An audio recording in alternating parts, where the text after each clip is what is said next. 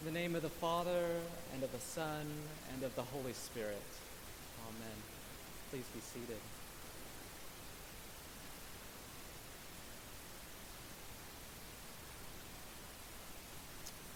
I recently went to one of our fine supermarkets in search of a few items. One particular thing on my list was yogurt. I trekked down that refreshing, cool aisle and stood before a dais of dairy delights.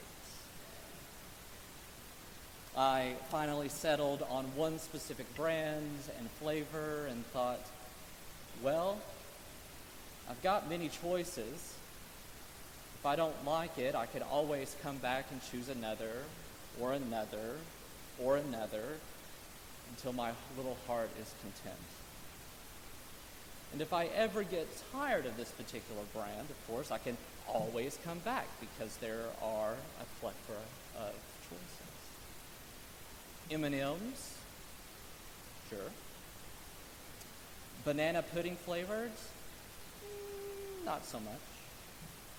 Strawberries and cream, I can get along with it. I've got choices. We are inundated with options in life. I can always go to Patty Cake's bakery if Kroger Bakery makes my cake wrong. If one of my friends upset me, I can drop them and find another. Or if the music at church isn't what I want, I can just go down the street and find another church. If any of this resonates with you, as it does with me, then the book of Hebrews was written for you. Hebrews was penned by an unknown author, author, but what is clear about the book is this it is written for people that are giving up, who have lost sight, and who feel like leaving the church might be the best option. It's a story of a people who have lost faith in the world around them.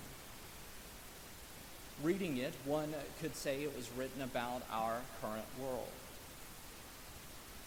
We are currently in what most consider the beginnings of a recession. Grocery bills keep going up. If you make a mistake, you can quickly become canceled by those around you grace and mercy do not abound in any sort of measure. Someone does you wrong, you can simply cut them out of your life.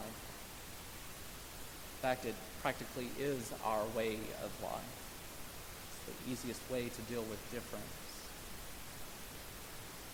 It's hard to keep the faith when the world around you seems to be crumbling apart. The interesting part is that it isn't just about our modern day society. It is a song and dance that has tangled throughout the ages.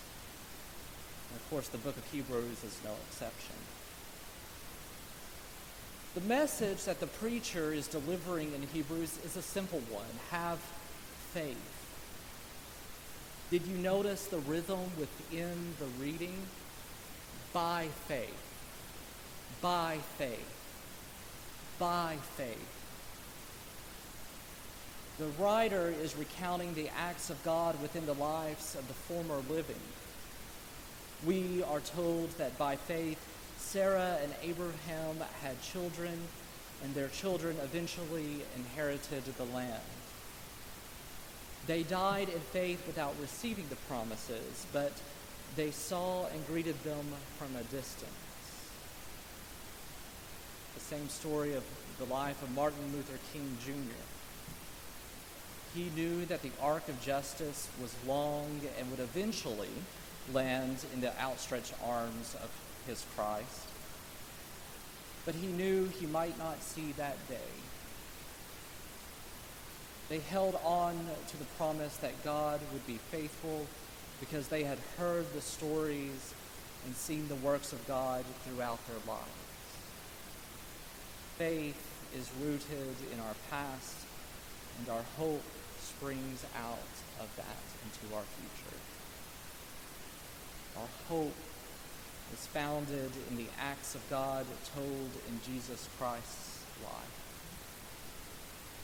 When we meet Christ in his death and resurrection, we find ourselves swimming in a vast sea of hope.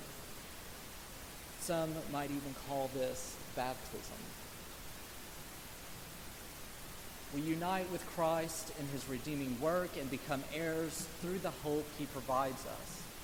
We become part of a body whose members' heartbeat is the rhythm of by faith. By faith. By faith. We might, we might not be able to fully recognize and visualize the future, but Jesus can and has done so.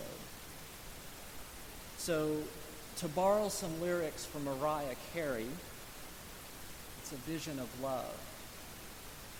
A vision that says, All belong and all have dignity and worth. A vision that says, Giving up on each other is never the right course.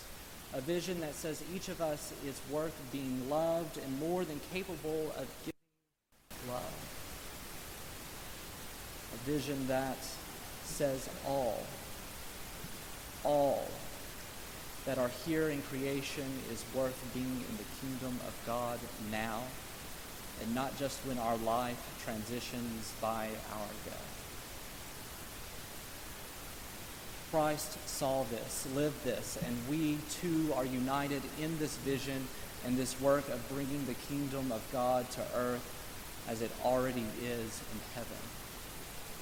In fact, we pray for the strength to do just that every single week here. We Christians have this vision imprinted on us at baptism, and we promise to do our best to uphold it, to bring it to fruition. We might not see the whole of the kingdom come here on earth in our lifetime, but we can see the kingdoms breaking through when we walk in the way of love. Now, we will look weird, odd even to those who are outside the church. And to the rest of the world, when we embrace this way of moving and being. You see, when we root ourselves into the life of Jesus, we become less like the world I talked about earlier and more like the world that awaits beyond this life. So basically, I guess what I'm trying to say to you this morning is this stick with Jesus. He is the author of our salvation and the one who can carry us through. And if today or at any time the heartbeat of faith in your life begins to become erratic, remember who is to your left and to your right, in front of you and behind you this morning. Go ahead, take a look around. And remember, because you all are parts of one body. A body that will help keep your faith going even when you don't have any left. And in a moment, we will gather around this table at the sacrament of Holy Communion. And when you taste the wafer and the wine, you will glimpse a taste of a marvelous mystery, a mystery of unity where you and I are united with a world beyond our very vision. So let it wash over you let it permeate those places within you that seem to be as dry as an Arkansas summer. But don't stay here for long. Taste this vision of love and go. Go. Because you who are fed by the body and blood are also the body of Christ sent out to be a taste of that heavenly city a walking testament to faith, like Sarah Abraham, and Martin Luther King Jr. Amen.